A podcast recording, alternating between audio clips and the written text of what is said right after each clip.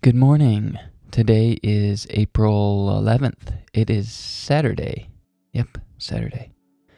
And you're listening to This Is the Way podcast. My name is Zach Way, and I'm the host. This is a short, simple podcast.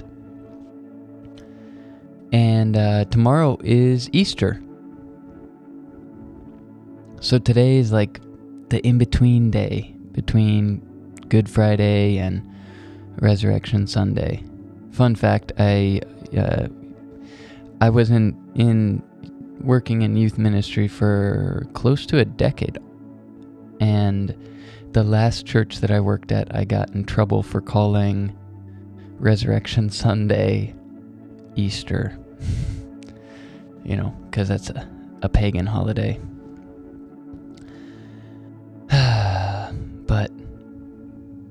You sometimes you just gotta laugh.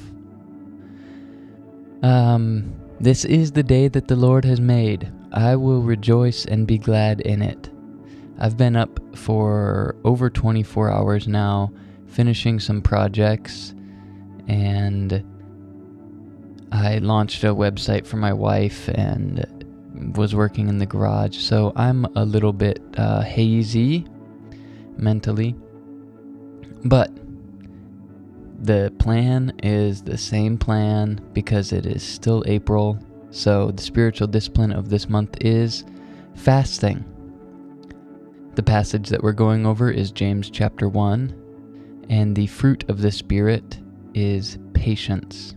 So I would encourage you to find opportunities today to practice patience and be thinking in advance of something that you can give up for today, something that you can fast for today with the purpose of waiting, listening, slowing yourself down to align your will with God's will, your heart with God's heart.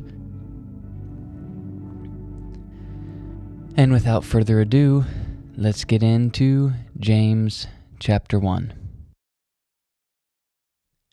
James, a servant of God and of the Lord Jesus Christ, to the twelve tribes in the dispersion. Greetings.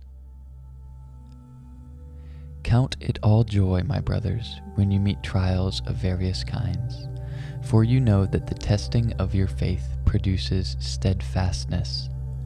And let steadfastness have its full effect, that you may be perfect and complete, lacking in nothing. If any of you lacks wisdom, let him ask God, who gives generously to all without reproach, and it will be given to him. But let him ask in faith, with no doubting. For the one who doubts is like a wave of the sea that is driven and tossed by the wind. For that man must not suppose that he will receive anything from the Lord. He is a double minded man, unstable in all his ways. Let the lowly brother boast in his exaltation, and the rich in his humiliation, because like a flower of the grass he will pass away. For the sun rises with its scorching heat and withers the grass, its flowers fall, and its beauty perishes. So also the rich man will fade away in the midst of his pursuits. Blessed is the man who remains steadfast under trial for when he has stood the test, he will receive the crown of life which God has promised to those who love him. Let no one say when he is tempted, I am being tempted by God. For God cannot be tempted with evil, and he himself tempts no one. But each person is tempted when he is lured and enticed by his own desire. Then desire, when it is conceived, gives birth to sin, and sin, when it is fully grown, brings forth death. Do not be deceived, my dear brothers. Every good gift and every perfect gift is from above, coming down from the Father of lights, with whom there is no variation or shadow due to change. Of his own will he brought us forth by the word of truth, that we should be a kind of first fruits of his creatures. Know this, my beloved brothers let every person be quick to hear, slow to speak, slow to anger, for the anger of man does not produce the righteousness of God.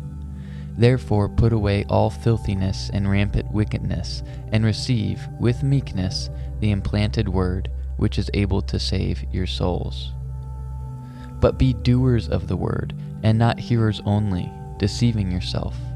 For if anyone is a hearer of the word and not a doer, he is like a man who looks intently at his natural face in a mirror. For he looks at himself, and he goes away and at once he forgets what he was like. But the one who looks into the perfect law, the law of liberty, and perseveres, being no hearer who forgets, but a doer who acts, he will be blessed in his doing. If anyone thinks he is religious and does not bridle his tongue, but deceives his heart, this person's religion is worthless. Religion that is pure and undefiled before God the Father is this to visit orphans and widows in their affliction and to keep oneself unstained from the world. There's two passages of scripture that came to mind today, specifically regarding patience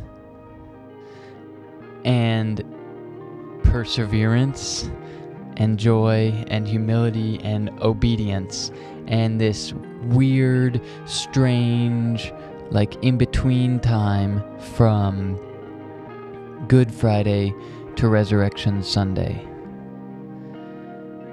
Immediately, the first thought that I had was Psalms 30, verse 5 For his anger, God's anger, is but for a moment and his favor is for a lifetime.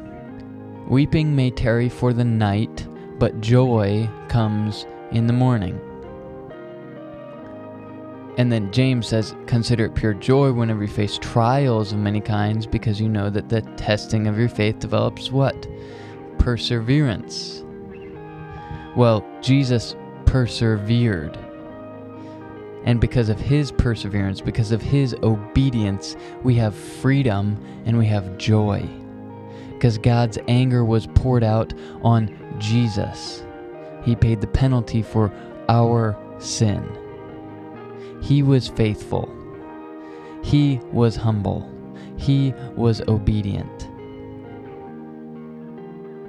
And the weeping that might last but the joy is coming. Jesus was also humble, and so the the second little passage of scripture that came to mind is Philippians 2, where it says, Do nothing from selfish ambition or vain conceit, but in humility count others more significant than yourselves. Well, that's exactly what Jesus did. Let each of you not look to his own interests, but also to the interests of others. Have this mind among yourselves, which is yours in Christ Jesus, who, though he was in the form of God, did not count equality with God a thing to be grasped, but he emptied himself, taking the form of a servant. Being born in the likeness of man, and being found in human form, he humbled himself, becoming obedient to the point of death, even death on a cross. Therefore, God has highly exalted him and bestowed on him the name that is above every name, so that at the name of Jesus every knee should bow in heaven and on earth and under the earth, and every tongue confess that Jesus Christ is Lord, to the glory of God the Father. See, Jesus humbled himself and became obedient, even to death on a cross. And because of that obedience and because of that humility, we have the ability to experience joy and freedom and to be patient in trials and to consider them joy.